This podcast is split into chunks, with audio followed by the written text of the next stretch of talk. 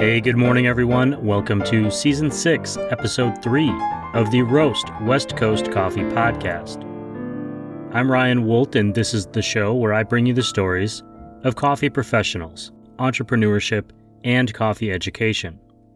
We are back this week with Eddie Alaniz of Coffee Conspiracy Company.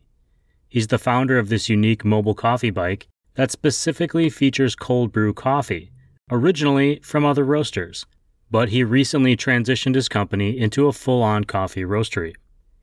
If you want to see photos of the coffee bike while you're listening today, follow and check out at Coffee Conspiracy Co. on Instagram, or just check out the show's newsletter, or head to the show's newsletter on roastwestcoast.com. At roastwestcoast.com, you can also read the Bean Journal, which recaps my visits to coffee shops and roasteries all over the place. You can also find links to the guests on this show and see more coffee content, like the behind the scenes videos that Steady State Coffee Roasting, one of our industry partners, recently launched on their YouTube page. It sounds like I'm giving you a lot of directions, and that's because I am. This is a very interactive, engaging podcast, and I'm going to give you one more. Make sure right now that your coffee cup is full, either with cold brew or a hot coffee or a latte or a cappuccino. Whatever type of coffee it is that you like the best, that's what you should be drinking while you listen to this interview with Eddie Alaniz, founder of Coffee Conspiracy Company.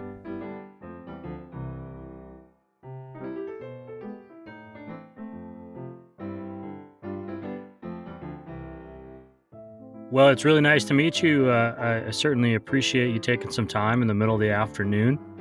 Uh, welcome to the West Coast Coffee Podcast. Would you do me a favor and just for the tape, what your name is, what your company is, and what your favorite Ninja Turtle is. Absolutely. My name's Eddie Alaniz. I'm the owner and founder of Coffee Conspiracy. I'm based out of Santa Cruz, California. Favorite Ninja Turtle would have to be Michelangelo. He was the raddest. if you were to say that you were like a Ninja Turtle, which one would it be? Probably Michelangelo. Because I liked Michelangelo, but I think I'm probably more of a Donatello. All right. Yeah, yeah.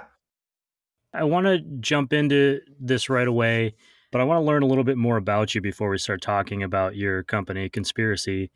Did you have a first experience with coffee where you thought, you know what, this is kind of interesting?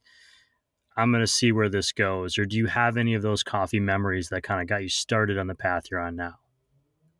Uh, yeah, 100%. Man, I've been in and out of the coffee industry for about 20 years now. First job was with Peet's Coffee.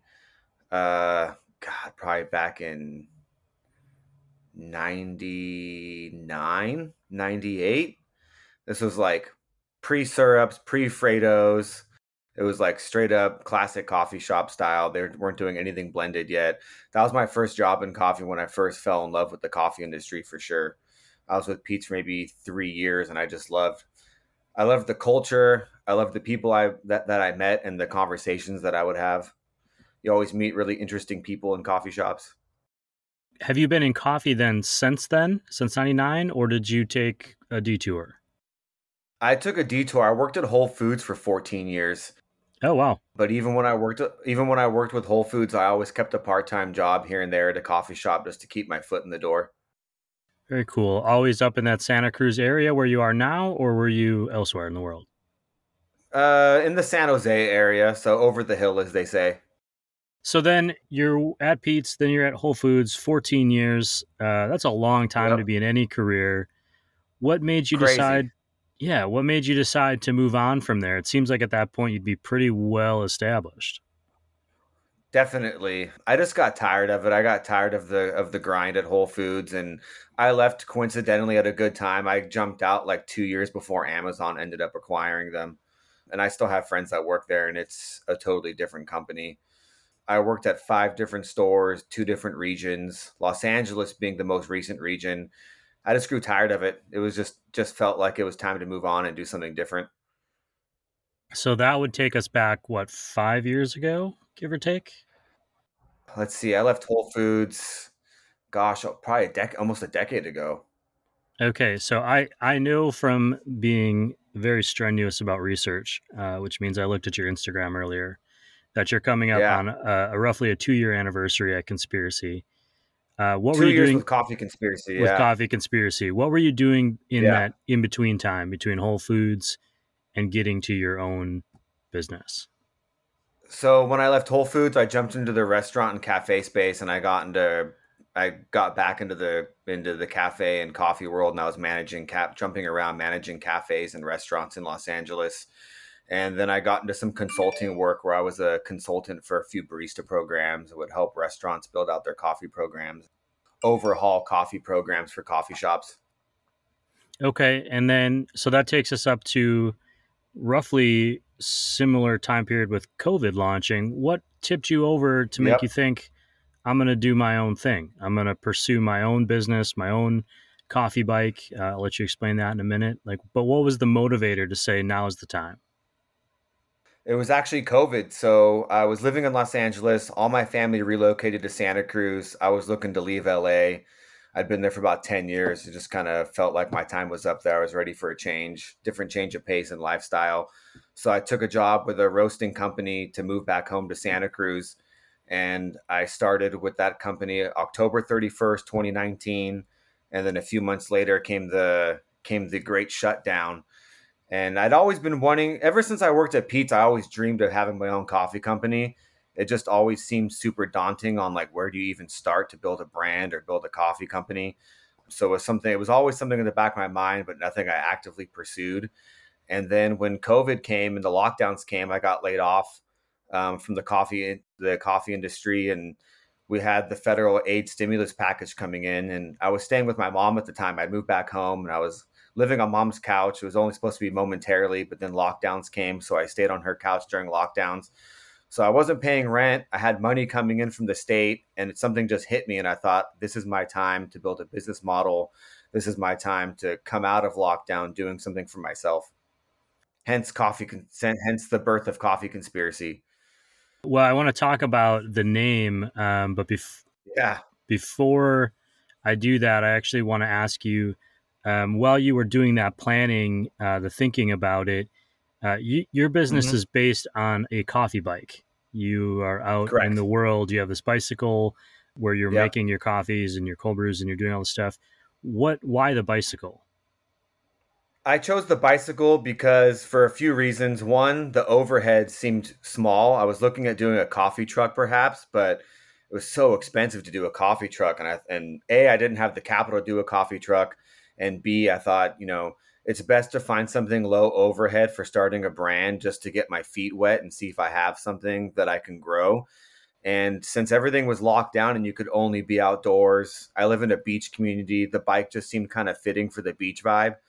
And I also kind of felt that if people could at least go for a walk and get a cup of coffee, life might seem a little more normal than it was since everything, for a while, I was the only business that was in operation in Santa Cruz. How did you find this coffee bicycle? It's a more of a tricycle.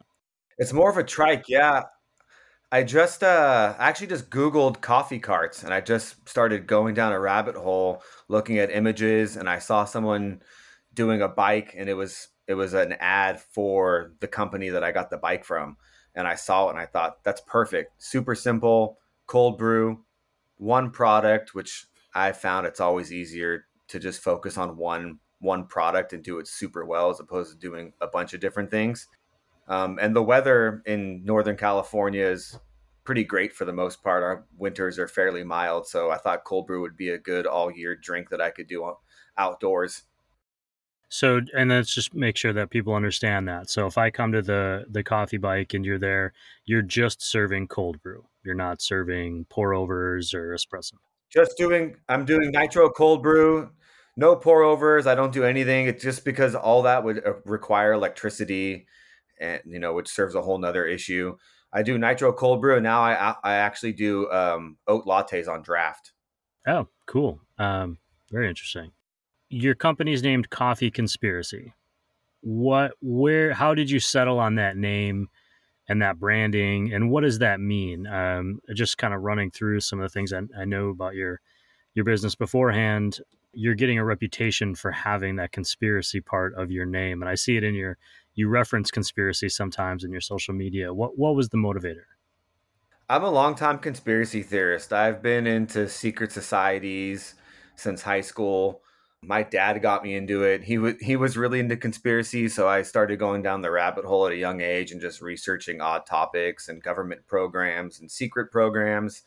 And um, when I was thinking about branding and how I wanted to position myself, I wanted to do something that was really authentic to me and who I am, and something that I could really have fun with and get creative with when it came to marketing. To be honest, I feel like to a degree, a lot of brands in coffee are very similar. A lot of things look the same. Like I, I, hear time and time again from customers that my bag really stands out, the branding really stands out, and that a lot of times when you go to the store and you line up coffee bags, they all have a very similar feel. They all look they all look alike.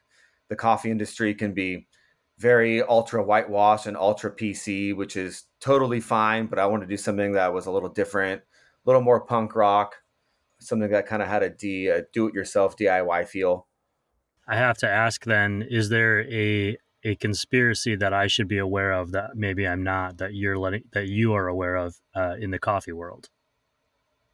Um, a conspiracy that relates to coffee, or just a conspiracy in general? I would say, is there any conspiracies that relate to coffee? Let's start there. Any conspiracies that relate to coffee? No really juicy ones that I've come across for sure. Yeah, unfortunately. Part of the conspiracy at the beginning too was that the I started out as a multi roast concept, so every few weeks the roaster would change on the bike. How does that relate to the conspiracy part? I don't quite follow. Just that it was always something different on the bike, so it always had people questioning what was going to be coming next. I like that that people are questioning what's happening, uh, which actually leads me to some questions about how you engage with customers. I mean, if you're on a bike, that means I'm assuming you're not necessarily in the same spot every day. How do people find you? How did you get the word out when you first started and everything was locked down? I went to coffee places I already knew during the early days of COVID. So, how did you get that word out and get those first customers? I started out just peddling my own neighborhood and it just I just pedaled around every single day and would just stop and talk to people and people were curious about what I was doing on a bike and then after a couple months i actually ended up i would pedal the bike maybe about seven miles and where i parked i've actually parked the bike every day in the same spot for the last year and a half and there's a cliff area where all the surfers go and people do their daily walks and it's very community driven and community based it's the community of east cliff in santa cruz and so i strategically embedded myself in the community and i've been parking the bike in the exact same spot for a year and a half and i basically have just built a following super organically completely word of mouth and through the Instagram platform. With your business being mobile, you're you don't have any food, you don't have any water, you don't have any electricity. Do you need right. to get permitted or you're essentially retail? Business permit, health permit, city permit, and then I've been fighting the county back and forth. They have a new permit for me for being specifically on the pathway that I've been parking my bike there's been some other local businesses that have kind of popped up on the pathway. So now I think the county's starting to catch on that people are running businesses over there. So they have a new permit now that I've been going back and forth with them on where they want 10% of my gross income. Wow. Every that's month. a chunk. Yeah. It is it is a chunk, yeah, and, it, and it's gross too. So and they want to audit me, so I've been going back and forth with them on that one. But uh, I think I found a loophole so, wow, good for you. Um, yeah, yeah. You, you've been growing organically. Uh, do you think that your business would have taken off had we not been in the coronavirus? Had it been, say, a year before or a year after uh, people stopped being locked down? Do you think that helped you or hurt you? I think it helped me. I think it helped me because I think it was a good a good recipe at the time because people could only be outdoors, so the foot traffic was like quadruple what it normally is on any given day. So I had a lot of people finding out, finding out about me very very quickly, and I think that people really respected the fact that I was taking that leap of faith and taking that chance of starting a business during lockdowns. It was a pretty bold move. So I think it actually helped the business grow in a sense because people were really blown away by the fact that I was taking that chance and getting out there and putting myself out there. Did you have any concerns just about being so uh, public facing during the early days of coronavirus? I did not. No, I was never worried about it. Now, You mentioned this earlier that you were switching roasters, uh, at least at the beginning. Are you still doing that? And how did you decide who you wanted to serve? Like, how did you pick these roasteries? I'm assuming uh, based on the fact that you're a small business that you were probably looking for other small businesses to support. A hundred percent, yeah. So I would just search. A lot of coffee companies were on my radar already from being in, in the industry, but I started to just do research and look for micro roasters and little hidden gems in the coffee world. Kind of the idea behind it at first was that everyone in town knows their own local roaster. Like we've got Verve and Cat and Cloud and Eleventh Hour. They're all pretty well known in the coffee world, but there's so many roasters that most people never get to hear about. So I would try to find little hidden gems in the coffee world and put them on the bike. And um, eventually it, it caught some traction through hashtagging and I started to get a lot of small micro roasters finding out about me and seeing me get reposted from other coffee companies. So I started to get people reaching out to me, trying to get on the bike and sending me coffee samples. With that, are you still doing that kind of model where you're serving other people's coffee, or have you started your own roasting or your own branding uh, of coffee or partnerships? I actually dropped that model in November and I started sourcing and roasting all my own coffees. So now I have my own line of single origin coffees under the Coffee Conspiracy label, which was always a goal to work up to. Yeah. Did you have coffee roasting experience before that, or were you learning that on the fly as well? I was learning that on the fly. And luckily, I had a, a connection that I met through Coffee Conspiracy when I was doing the multi roast concept. I featured a brand out of San Francisco who started over the pandemic, and they're called Bird and Bear Coffee. Um, super cool guy that owns it. His name's Dan, and he's been in and out of the coffee industry for 15 or 16 years. And he's been a roaster for a decade. And he took me under his wing, and I roasted side by side with him. And I just started going solo recently. If you just started recently, is that because you feel like you've gotten to a point where your coffee stands stands up on its own? I'm assuming if you're serving it, but also, yeah. Uh, did you do you feel confident in that what you're putting out there is at a certain level? Like what what did it take for you to feel that way? Yeah, so we me and him worked side by side and built out uh, roasting profiles together. And once I was comfortable uh, getting in the flow of roasting and breaking everything down and learning about the profiles and operating all the machinery, I slowly he slowly started to take that step back little by little until I was flying solo. And I'm although I'm still learning all the time, I'm really confident in the coffee that I'm roasting for sure. And that coffee is then being served as cold brew. It is, yeah, yeah. So I'm running my line. I'm turning it into cold brew. I rotate the taps depending on what I'm roasting. And then most recently, I started batching espresso concentrate. So now I can do iced oat lattes on draft. To me, it sounds like a lot of like, it's not just the coffee roasting and then the branding and the marketing. It's also kind of learning the engineering of how your coffee bike works and and how you're serving that, which is a whole nother kind of skill set. You wrote something recently that I saw, and I'm just going to read it so I don't screw it up. But you wrote, "The bike changed my life. It gave me purpose. It gave me community, discipline, and a creative outlet." And I kind of want to ask you, um, not a kind of, I do want to ask you, coffee as an artistic expression, uh, as a way to be creative. What, how does how is it creative to you? And why do you think the bike changed your life? The bike changed my life because it allowed me to apply my passions and create a living for myself. I've made it two years without a boss, and I'm able to, as of the last year, I'm able to sustain myself in life. And I moved out of my mom's house. I'm renting a room.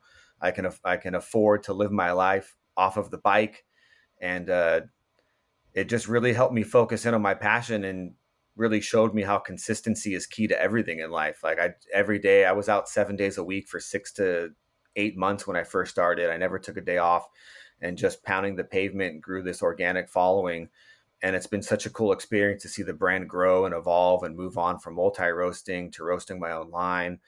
So really the bike just fueled my passion and let me make a living off of something that I love doing. Like it, I found the one thing that doesn't feel like work a lot of times when I'm out there serving and selling coffee feels like the bonus, definitely.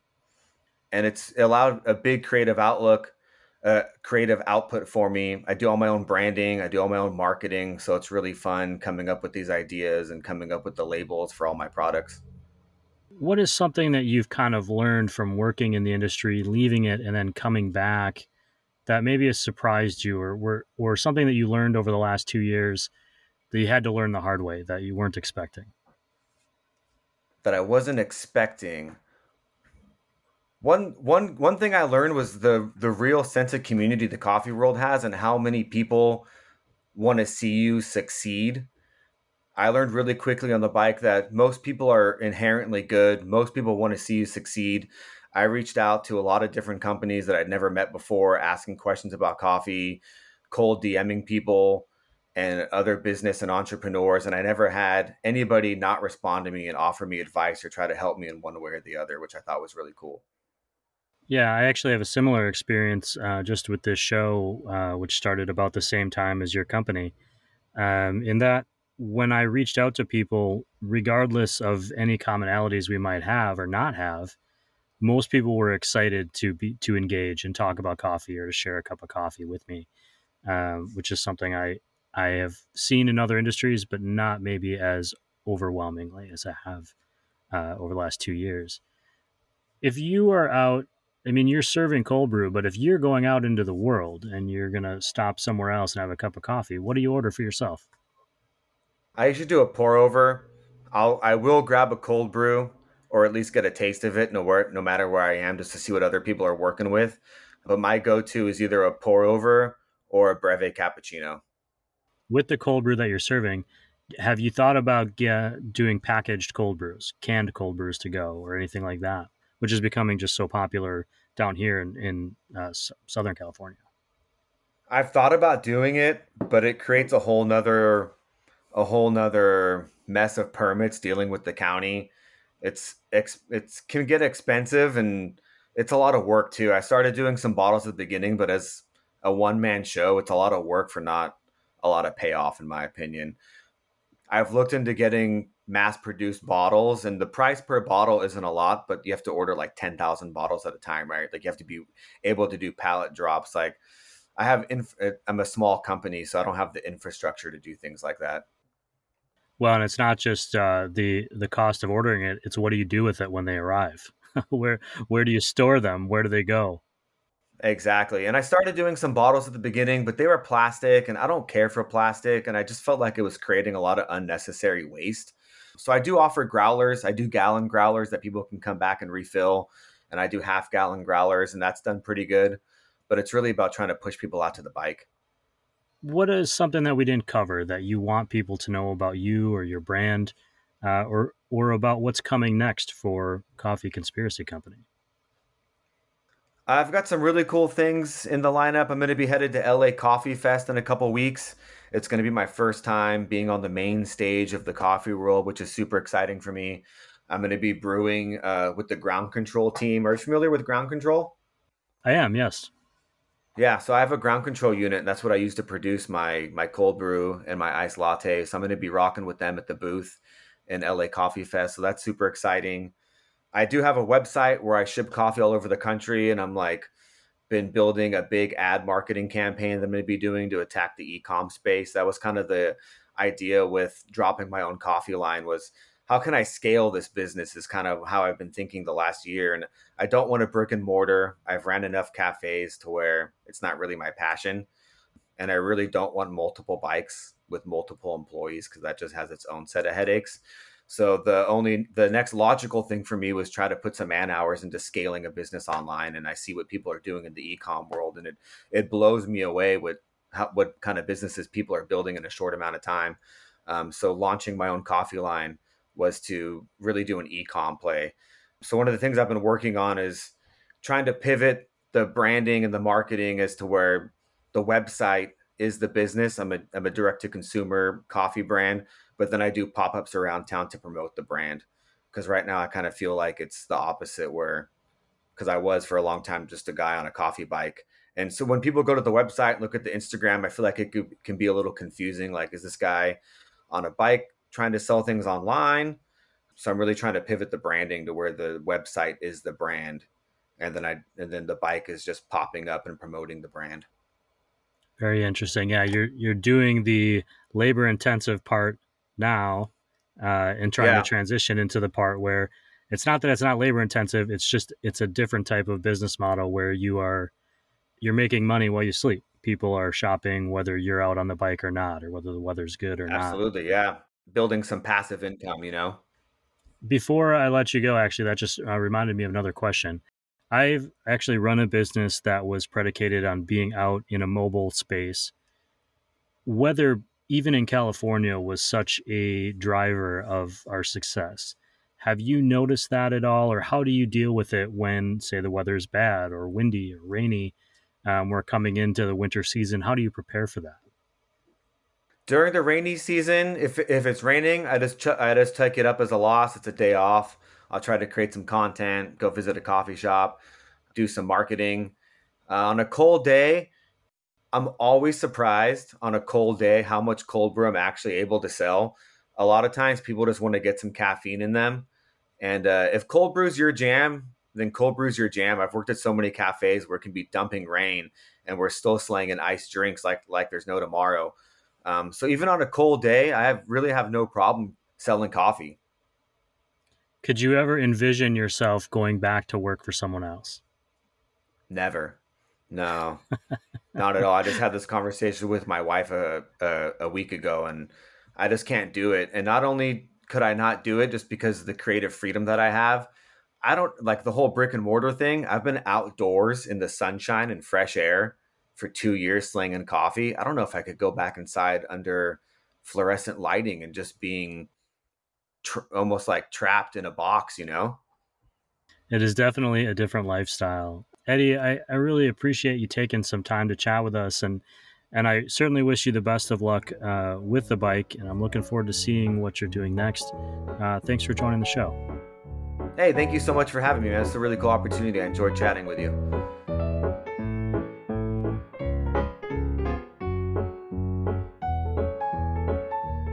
Okay, to recap COVID was the inspiration for Eddie to take on the challenge of starting a new business.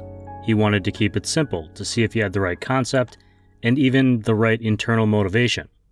After examining his options, he decided to offer cold brew from a mobile cafe built onto a bicycle. Eddie came by his company name, Coffee Conspiracy Co., honestly.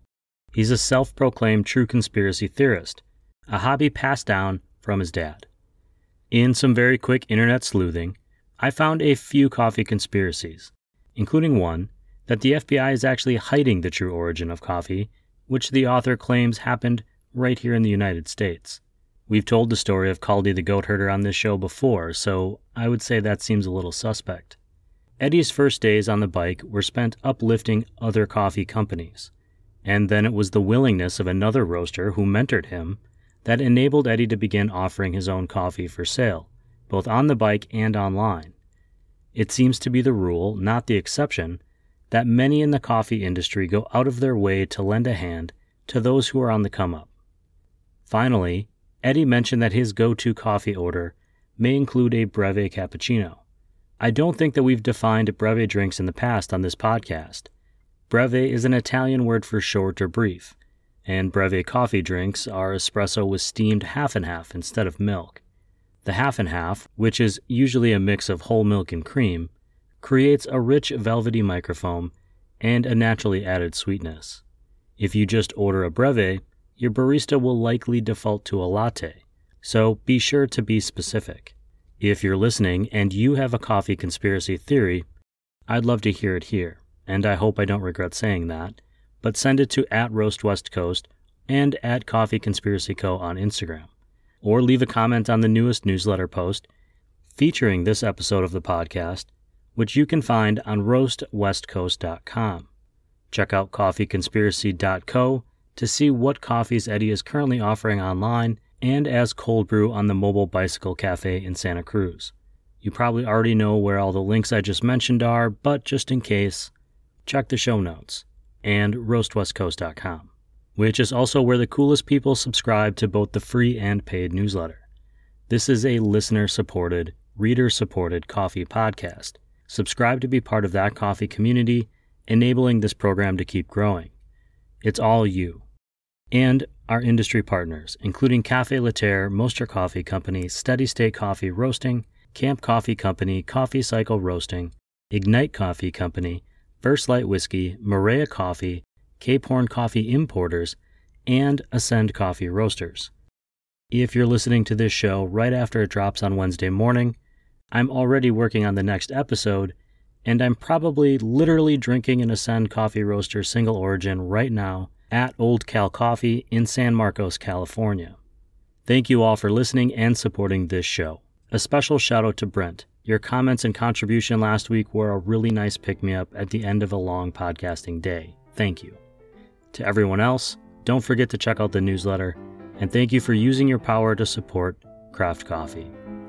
This episode of the Roast West Coast Coffee podcast is, was, has been written, produced, and recorded by me, Ryan Woldt. I hope this episode has found you happy, healthy, and with at least enough sanity to make it through the day. Always tip your baristas and be sure to drink good coffee.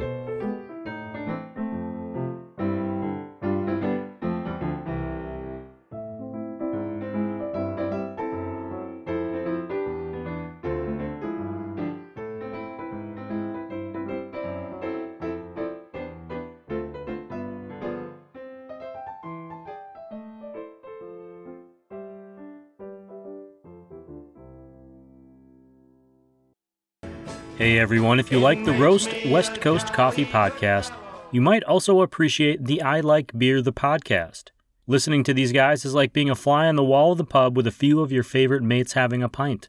These professional beer appreciators have plenty of stories to share on everything from the mating habits of penguins to their behind the scenes brewery experiences. Check out the I Like Beer the podcast wherever you are listening to this show about coffee, or head to ilikebeerthepodcast.com.